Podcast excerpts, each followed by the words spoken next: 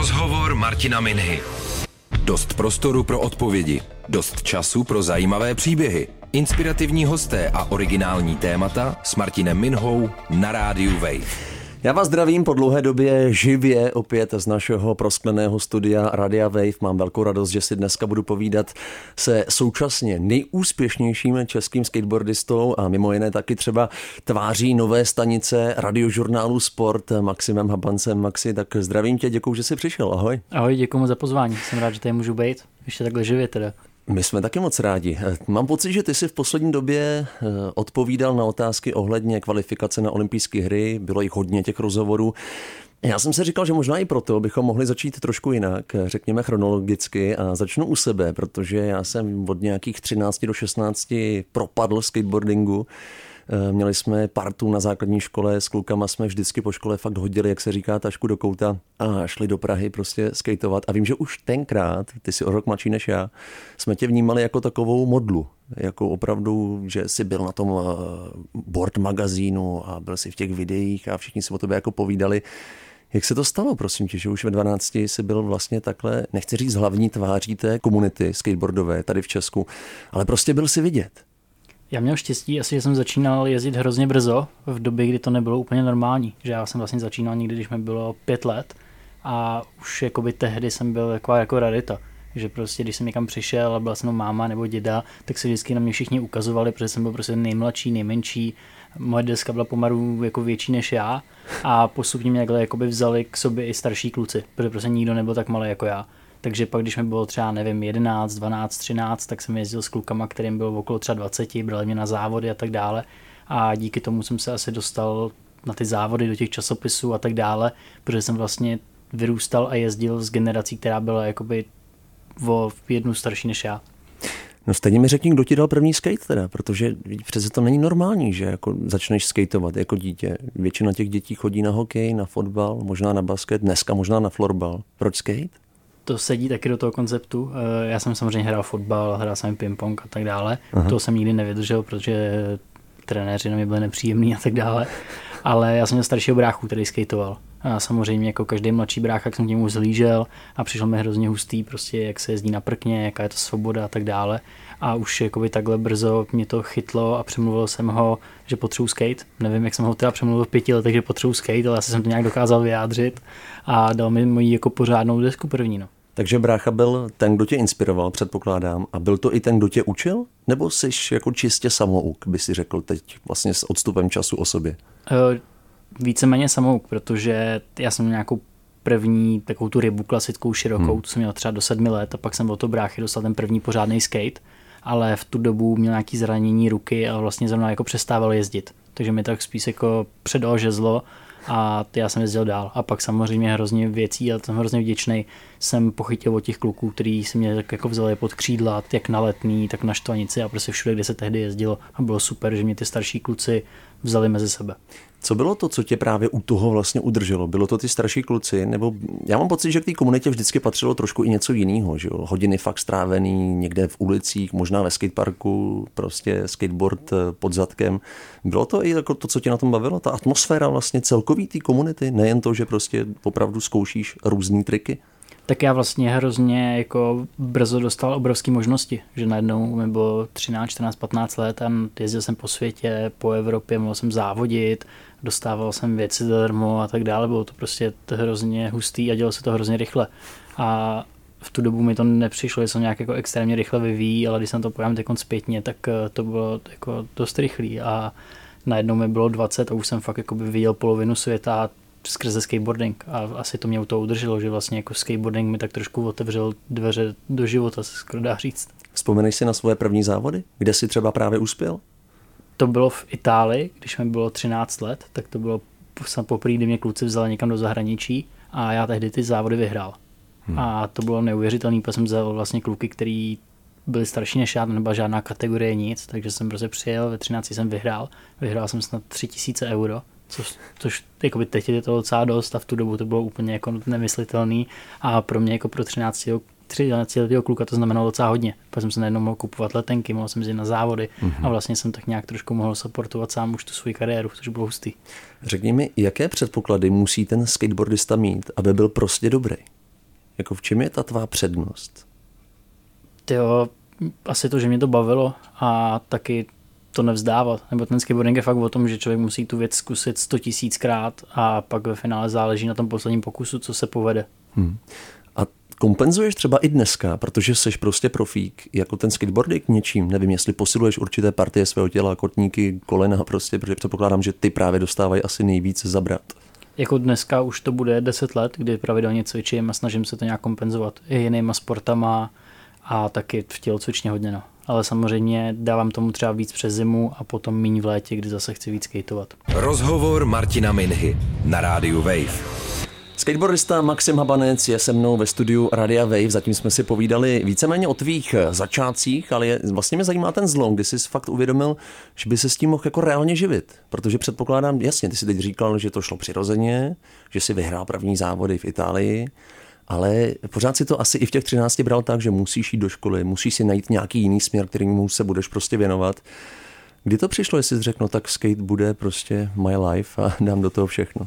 Já jsem pro ně byl celkově tak nějak překvapený, že to funguje tak dlouho a tak jsem dával vždycky hodně času jiným věcem, že normálně jsem prostě dodělal školu, udělal jsem maturitu, že mm-hmm. jsem na rok na angličtinu, pak jsem šel na vejšku, takže mám i titul a vždycky jsem jakoby se snažil se naučit i jiné věci než skateboarding, kdybych, já nevím, se zranil nebo reálně prostě se dělal něco jiného.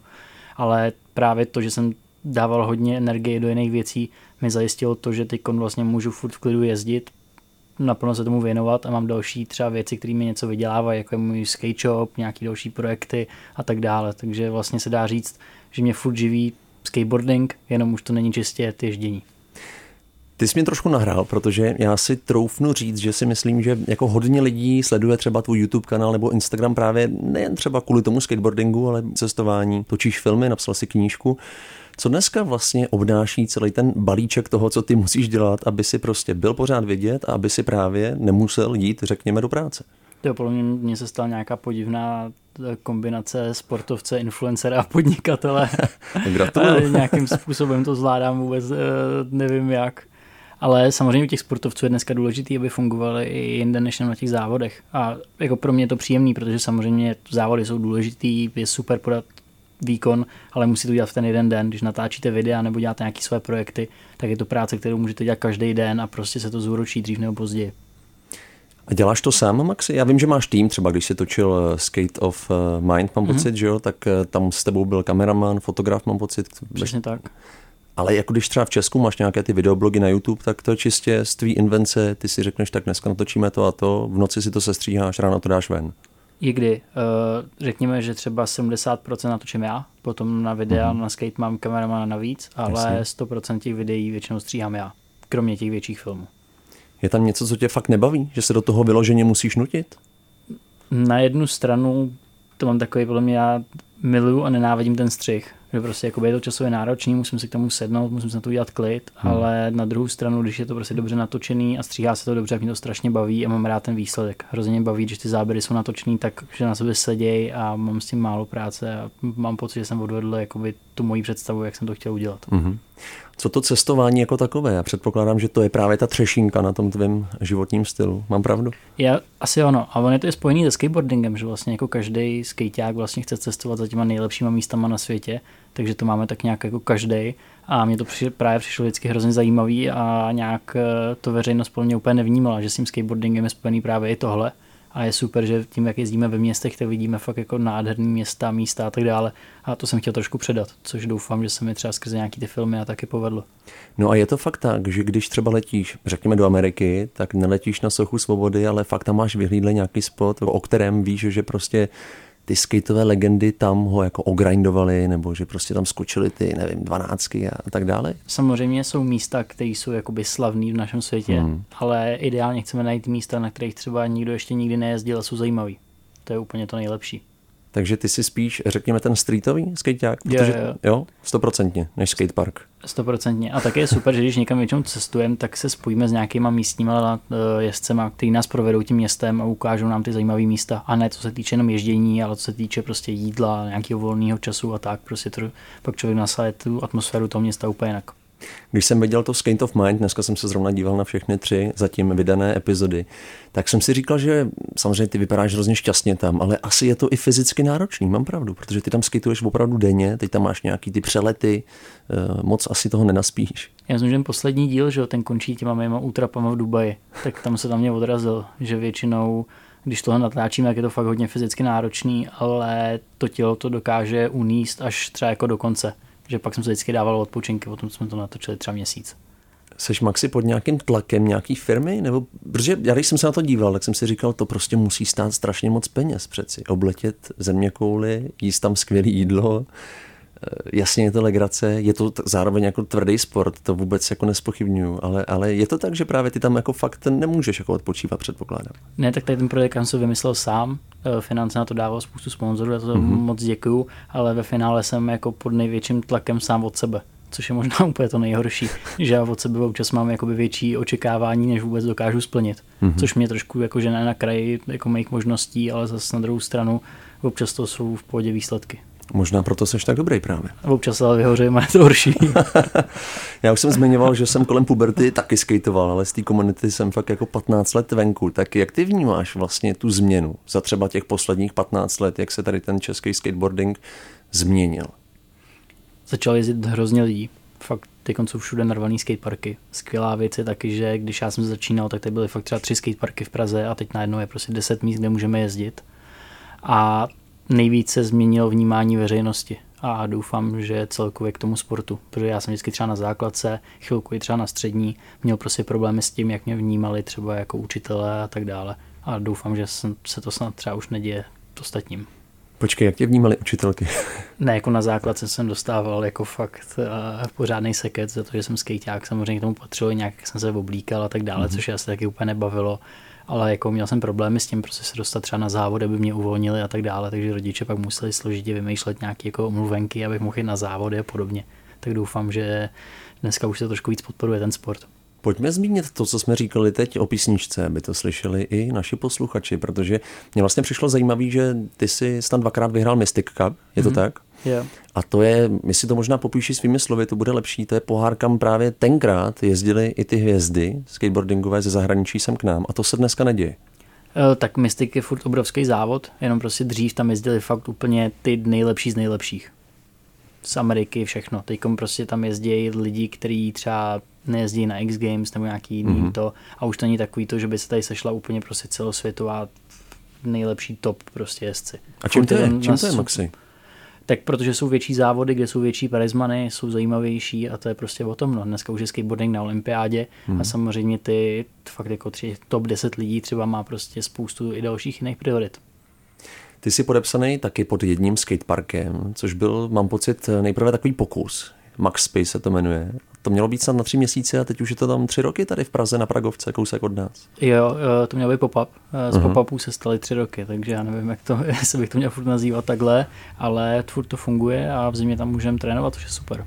A je to tvoje, řekněme, jako domovina skateová? Je to fakt místo, kde ty trávíš nejvíc času? Určitě, ale teď jsem to nedávno říkal i vám, když jsme právě uh-huh. dělali rozhovor spolu, že jsem tam byl zavřený kvůli koroně teď vlastně celou zimu a už jsem měl pocit, že tam nechci vidět, že se tam zblázním, když tam budu jít ještě minutu díl. Takže už stačilo. Ne, jako, jako trávím čas venku a pak zase na podzim jsem eh, ready se vrátit pod střechu.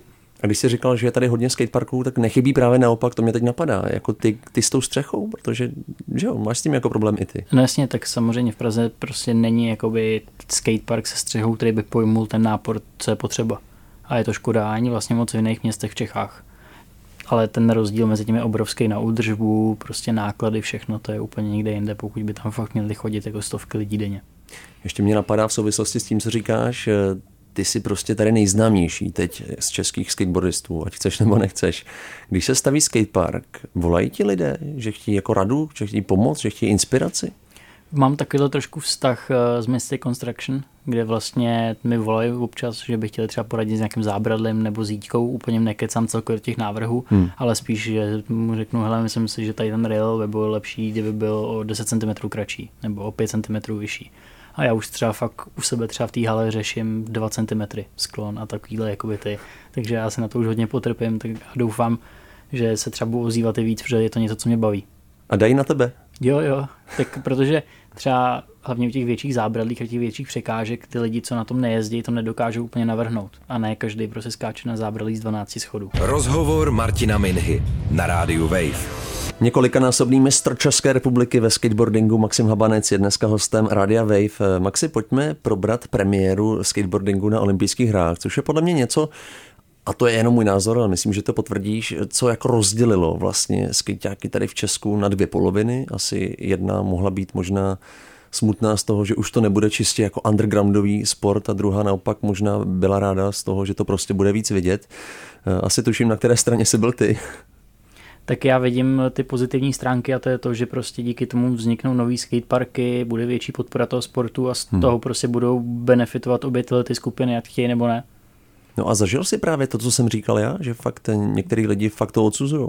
Jo, samozřejmě, tak prostě někdo fakt bere skateboarding jako totální punk, underground a myslí si, že by to tam nemělo být a že třeba olympiáda prostě bere ze skateboardingu víc, eh, než by měla, ale hmm to je prostě každýho názor. Já stojím za tím, že prostě dobrý, když ten sport někam vyvíjí a nestojí na místě. Hmm.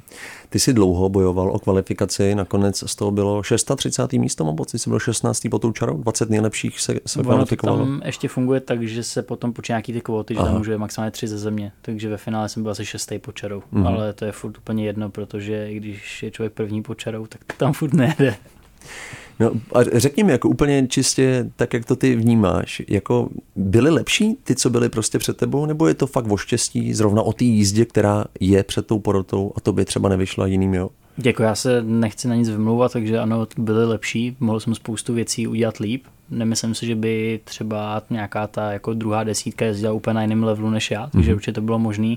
Bohužel se to nepovedlo, ale zase jsem rád, že jsem to zkusil, dal jsem do toho úplně všechno, co jsem dokázal a můžu se v klidu na sebe podívat s tím, že jsem to zkusil. Oni byli dvě kategorie, mám pocit, street a park. Už jsme říkali, že ty jsi spíš ten streetový jezdec. Zkus popsat ty rozdíly, jenom jako pro nás, který to neznáme. Uh, street, skákání na zábradlí, okay. schody a tak dále. A... Ale stejně to bylo ve skateparku, ne? Promiň. Jo, jo, ale prostě ty prvky hlavní, které se budou nejlíp, jsou přesně tyhle. Ty. Mm-hmm. A bazén je vlastně rampa, akorát, že je propojená na všechny strany, takže Jasně. tam vlastně víc eh, možností, jak to využít. Jak to vnímáš, tady tu zkušenost celou a vlastně bereš to tak, že v roce 2024 zas to bude jeden z tvých cílů, dostat se na tu olympiádu, která bude v Paříži mimochodem? Uh, ta zkušenost byla obrovská. I mě to posunulo hrozně v ježdění a ve všem, protože prostě ten progres člověk, když takhle soupeří s těma nejlepšíma, má prostě daleko větší najednou.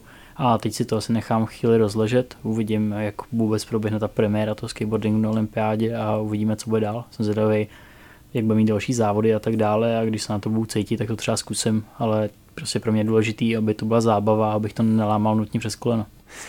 Eh, já si troufnu říct, když teď vidím z našeho proskleného studia tady ty chodníky a tu infrastrukturu, že vy skejťáci to vnímáte úplně jinak, asi když ty jdeš prostě po ulici. Já si to dělám srandu vždycky, že jaký prokletí, že vidím no. zábradlí a normální člověk vidí zábradlí, nic se nevšimne, já tam vidím prostě nekonečné možnosti, jak na něm jezdit.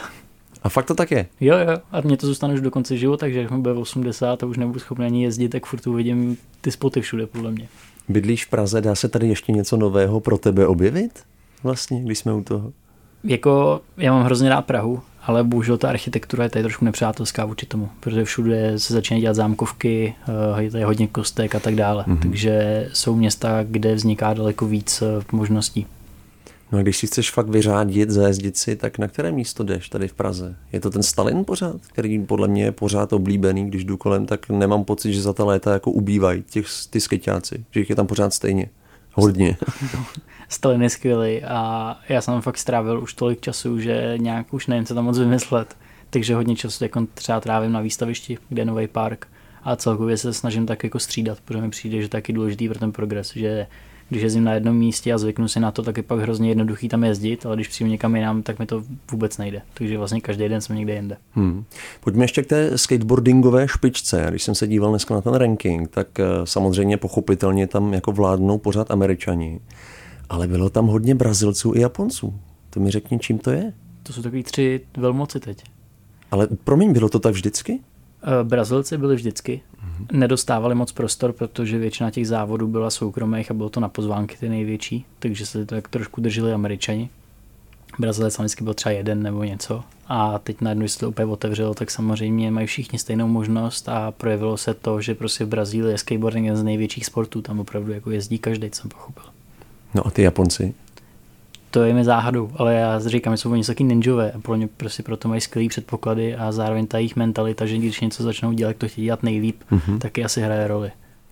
Já jsem se tě ptal na tu českou komunitu, na tu změnu. Jako jak vnímáš tu světovou vlastně, když přijedeš na tu kvalifikaci na olympijské hry? Tak je tam přátelská atmosféra, předpokládám, že ty už se s nima asi znáš, s těma klukama, že se potkáváte všude po tom světě, což může mít mimochodem asi dost hezký. Nebo tam cítíš tu nevraživost, že prostě fakt konkrétně tady prostě to byl asi souboj o to dostat se do Tokia? Je to z 95% fakt jenom prostě kámoši, pohoda a ten vlastně jako to soupeření je jenom během toho závodu. Samozřejmě je pak vidět, že třeba spíš možná v rámci těch týmů jsou tam nějaké jakoby vztahy, které nejsou úplně jakoby stoprocentní, ale to mě nějak jako netrápí a víceméně to furt stejný, jako ty závody byly vždycky, jenom prostě do olympiádu.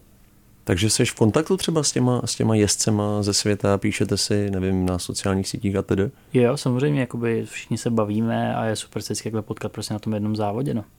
Přemýšlím nad tím, pořád tady koukám na ten chodník eh, a ještě se mi to spojilo s tím, že jsem dneska viděl ty filmy, co ty souboje s, tím, s tou ochrankou, s policajty. Předpokládám, že ty musíš mít strašně moc jako zážitků. I já, když jsem tenkrát jezdil, tak to byl jako denní chleba, že, že tě prostě někde, někde jako vyhání. Tak eh, máš na to dneska nějaký recept, nebo chápeš to, umíš říct ne, OK, jdu pryč. Jak to jako vykomunikuješ tady to? já už jsem se úplně vyklidnil, že jako jak mi někdo řekne, že někde nemáme jezdit, tak to respektuju a hotovo. Ale to se stává čím dál tím méně přijde, že nějaké lidi ten skateboarding začínáme mít rádi a třeba vtipný bylo i třeba během toho, co byla karanténa a fakt jako by města byly zavřený, tak my jsme hodně jezdili venku, protože jako sportovat venku se mohlo ale nikdo nikde nebyl. To bylo úplně úžasné, že jsme měli úplně nekoneční možnosti a bylo vidět, že často lidi třeba lezli na balkon a nám fandili z balkonu, točili se nás a tak, že se najednou něco dělo konečně. Rozhovor Martina Minhy na rádiu Wave. Na rádiu Wave posloucháte rozhovor s Maximem Habancem, se skateboardistou. Eh, dovolím si jednu citaci, Maxi. Hodně se stotužňuji s japonskou mentalitou. Něco si vyberou a chtějí v tom být nejlepší. Tu už si to vlastně říkali dneska. Ty to říkáš v tom posledním díle tvého filmu Skate of Mind a já musím říct, že mi to k tobě jako naprosto sedí, když eh, vidím všechny ty pády, ta zranění, už máš jako nějaký ten práh posunutý, takže to nevnímáš? Protože třeba v posledním díle Skate of Mind i v těch některých záběrech prostě jsou šílený pády. Máš tam strhaný záda, ruce a ty se jako oklepeš a jdeš prostě dál. Tak je to ten adrenalin, nebo, nebo jako to ten den přetrpíš a večer právě pak trpíš? Nebo jak to máš? Prostě nepopiš mi to. Tak hodně toho dokáže jako ten jezdec ovlivnit. Že jako čím častěji jezdím, čím častěji ty věci zkouším a tak dále, tak tím líp umím padat. Takže ve finále potom ta bolest není úplně jakoby každodenní chleba, mm-hmm. taková ta hrozná, ale samozřejmě nějaká modřina nebo něco takového, to je prostě normální. To k tomu patří. Je zase to někdo říká nějaký, eh, nějaký legendární skater, že eh, kdo se bojí bolesti, by vůbec neměl začít jako jezdit na skateu. No to, to si možná, myslím. Možná trefný. Takže ty už třeba počítáš s tím, když letíte takhle na cestu kolem světa, že prostě na Bali se nevykoupeš, protože by ti to všechno zhnisalo a hrozně by to pálilo. Co protože... si koupeš? Koupeš se. to se zaví rychleji. Jenom to pálí vždycky na začátku. No. Za tvoji kariéru nějaký nejhorší zranění?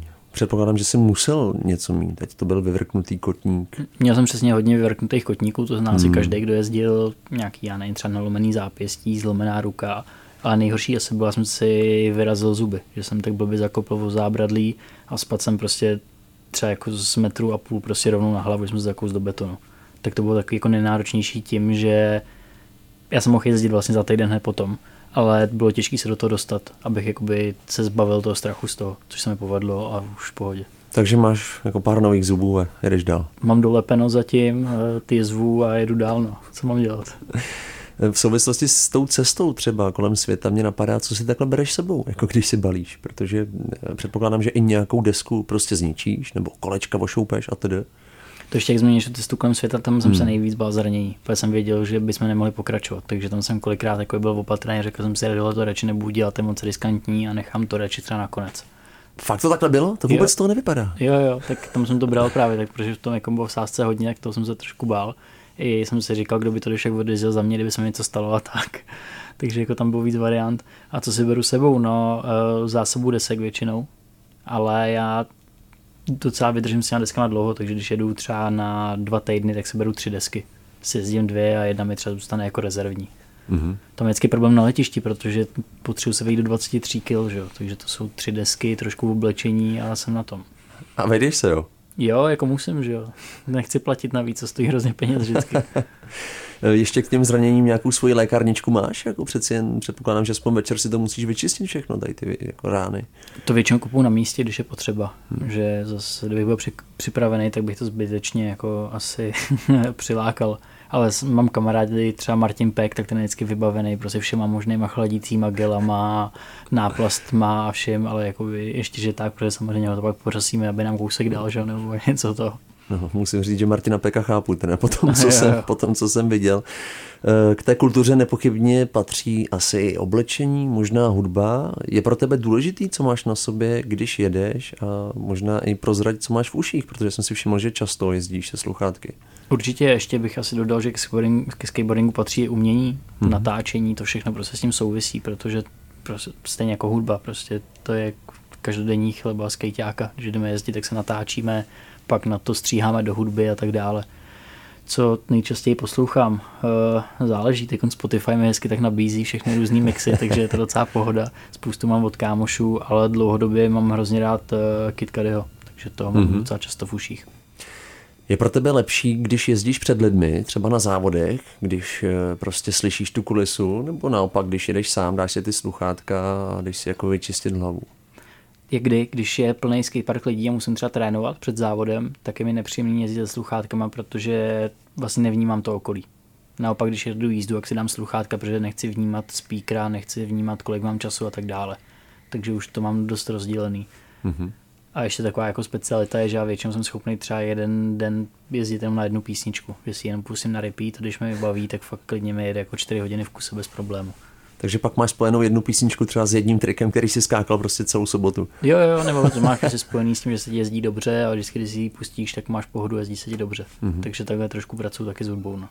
Ještě mi řekni, jak vymýšlíš ty triky, respektive je mi jasný, že ty máš už v sobě za ta léta nějaký arzenál triků a prostě když vidíš nějaký konkrétní zábradlí, tak hned ti napadne ten trik? Je to jako čistě spontánní věc? Hmm, tak uh, vždycky nějaký ten pohyb se třeba hodí na nějakou velikost nebo tvar překážky. Takže to spíš tak, že se vám na překážku a říkám si, ty jo, tak třeba tohleto zábradlí, ty je hranatý, tak na tom by mělo jít líp tohle. Nebo mm-hmm. vidím místo a říkám si, tyjo, tak to by, tady by vypadalo fakt hezky tohleto. Tak tam chci dělat to, protože mi přijde, že se to hodí k tomu místu.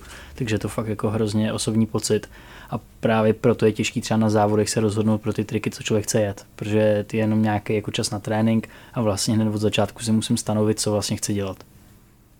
No a to mi řekni právě, třeba v tom Římě, jo, pojďme být jako konkrétní. Ty jsi tam přijel, nevěděl si dopředu, jak bude vypadat ten skatepark, nebo to už si dostal nějaký plánek třeba v pdf že by si... To nám dali asi 10 dní předem uh-huh. a pak jsme měli vždycky trénink eh, každý den 30 minut nebo 40 mám pocit, to bylo třikrát a pak před jízdou. Takže dohromady jsem v tom skateparku strávil necelý dvě hodiny.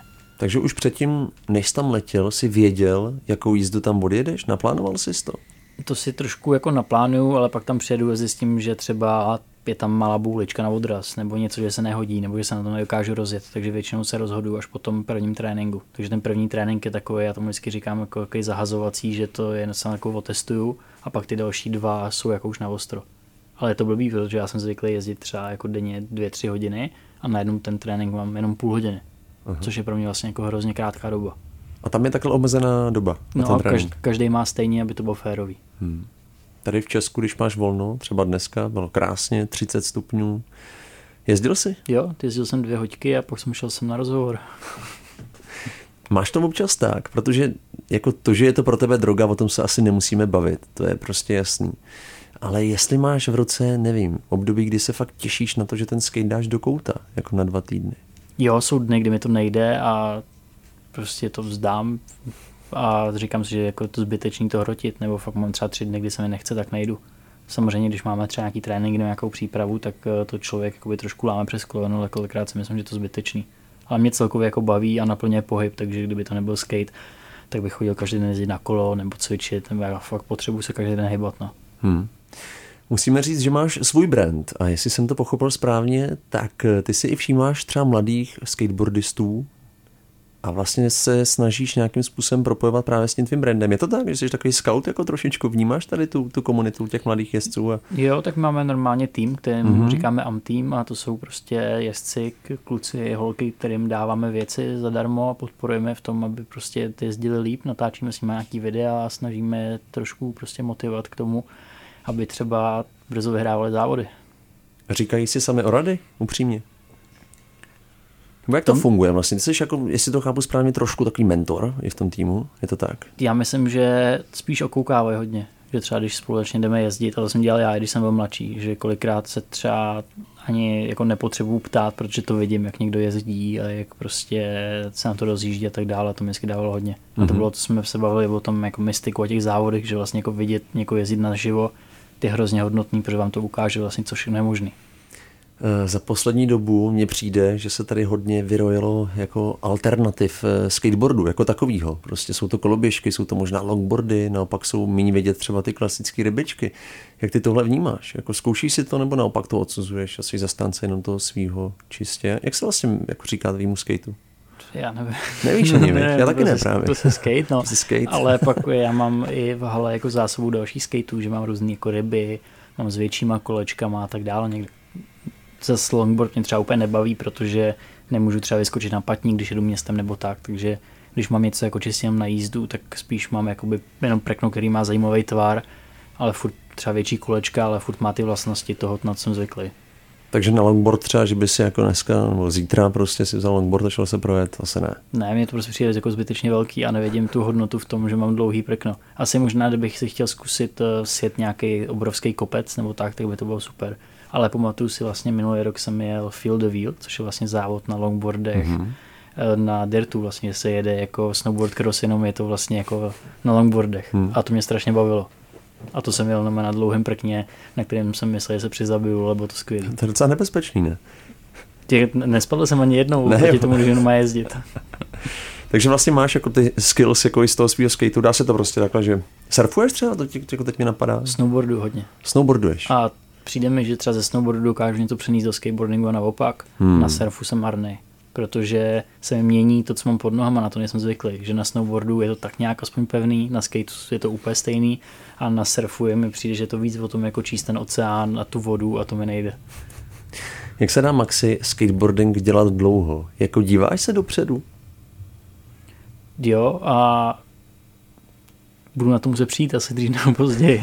ne, já furt doufám, že to bude skrze nějakou jako to, že mě to prostě bude bavit a nebudu se do toho nějak zbytečně nutit do nějakých třeba výsledků nebo prostě výkonů a tak, ale fakt prostě budu chtít dělat to, co chci jenom já, ne co se ode mě očekává. Jezdíš 20 let, už vnímáš trošku na svém těle jako nějaký šrámy, řekněme? Jo. To jsou ty klouby třeba? Jakoby pár jezev tam je, ale furt se divím, protože když jsem byl mladší, jsem měl představu, že třeba tady v tom věku už mi bude všechno bolet, hmm. že se mi nebude nic chtít, ale naopak mám nějaký pocit, že to tělo furt jako vydrží čím dál tím víc, tak jsem zvědavý, jak to dlouho ještě trvat tohleto. Tak zaťukáme tady. jo, jo. Prozradíš na závěr nějaký sen, ať už je to úspěch na konkrétním závodě, nebo třeba destinace, kde by si chtěl jednou fakt zajezdit? Tyjo, sen. Já jsem si jich fakt splnil hodně, ten vlastní pár, cesta kolem světa, to je už jako těžký, v tom skateboardingu, abych fakt jako chtěl přijít na to, jak můžu prostě vydržet jezdit co nejdíl, aby mě to bavilo a třeba jsem to předával dál. No. Já mám fakt pocit, že skateboarding je v Čechách na zevstupu a všechno tomu nasvědčuje, takže myslím, že jdem do nějaké jako dobré fáze a když přijdem do fáze, kdy to bude třeba horší, tak se budu snažit to zase podporovat. Ale to dělám celou dobu, ať už je to skrze prostě prkna, co doporučujem lidem, nebo videa, co natáčím, kde se snažím trošku lidi motivovat k tomu, aby sportovali, jezdili, cestovali a prostě se trošku užívali aktivně života, tak prostě budu pokračovat. No. Skateboardista Maxim Habanec byl dneska hostem Radia Wave. Maxim, moc děkuji za tvůj čas, za tvý odpovědi. Přeju co nejmín pádů, naopak eh, co nejvíc vrácených triků a hlavně zdraví. Děkuji moc, měj se hezky. Taky, díky moc za pozvání ještě jednou. Rozhovor Martina Minhy. Dost prostoru pro odpovědi, dost času pro zajímavé příběhy. Rozhovor Martina Minhy. Poslouchejte velké rozhovory se zajímavými hosty kdykoliv a kdekoliv. I offline. Přihlaste se k odběru podcastu na wave.cz lomeno podcasty.